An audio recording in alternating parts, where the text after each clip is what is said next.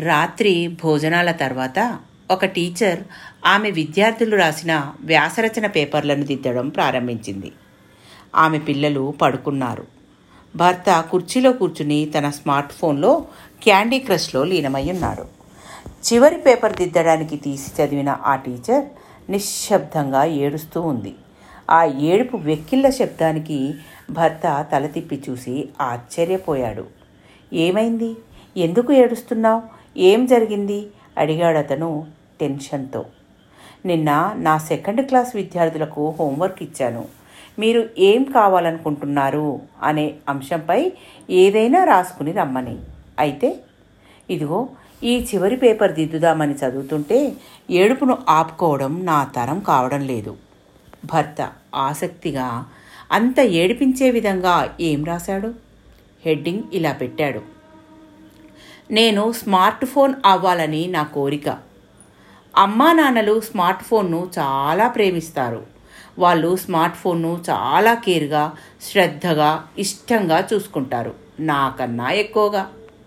నాన్న ఆఫీస్ నుండి అలసటతో వచ్చినప్పుడు అతనికి స్మార్ట్ ఫోన్ రిలాక్స్ను ఇస్తుంది.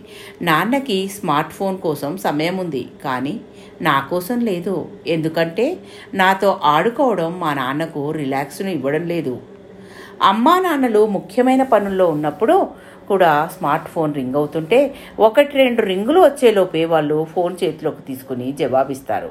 కానీ నేను ఎన్నిసార్లు పిలిచినా దానికి ఇచ్చే ప్రిఫరెన్స్ నాకు ఇవ్వరు నేను ఏడుస్తూ ఉంటే కూడా వాళ్ళు నాతో కాకుండా స్మార్ట్ ఫోన్లతో గడుపుతుంటారు. వాళ్ళు నాతో కన్నా స్మార్ట్ ఫోన్లతో ఆడుకోవడానికే ఎక్కువ ఇష్టపడతారు. వాళ్ళు తమ స్మార్ట్ ఫోన్లో మాట్లాడుతున్నప్పుడు నేనేం చెప్పినా వినిపించుకోరు. అది నాకు ముఖ్యమైన విషయమైనా సరే. అదే ఒకవేళ నాతో మాట్లాడుతున్నప్పుడు రింగ్ వస్తే మాత్రం వెంటనే ఫోన్కి జవాబిస్తారు. అమ్మా నాన్నలు స్మార్ట్ ఫోన్ని కేర్గా చూసుకుంటారు. ఎప్పుడూ తనతోనే ఉంచుకుంటారు. దానికి చాలా ప్రాధాన్యతనిస్తారు. దాన్ని చాలా ఇష్టపడతారు. దానితో రిలాక్స్ అవుతుంటారు. దానికి తమ ఖాళీ సమయాన్ని కేటాయిస్తారు. దాన్ని ఎప్పుడు పని వాళ్ళకు అప్పగించరు.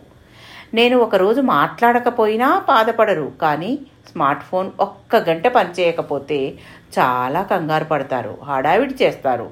రాత్రి పడుకున్నప్పుడు కూడా ప్రక్కనే ఉంచుకుంటారు. ఉదయం లేవగానే దాన్నే చేతిలోకి తీసుకుంటారు. కాబట్టి నా కోరిక ఏమిటంటే నేను అమ్మా నాన్న చేతిలో ఉండే స్మార్ట్ ఫోన్ కావాలనుకుంటున్నాను.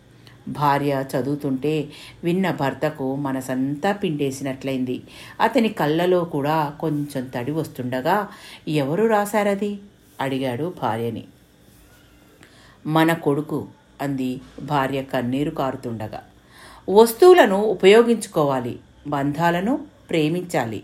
అన్ని బంధాల కన్నా ఎక్కువగా వస్తువులపై బంధాన్ని ఏర్పరచుకుని ప్రేమించడం మొదలు పెడుతూ ఉంటే క్రమంగా అసలైన బంధాలు వెనక్కి నెట్టివేయబడతాయి.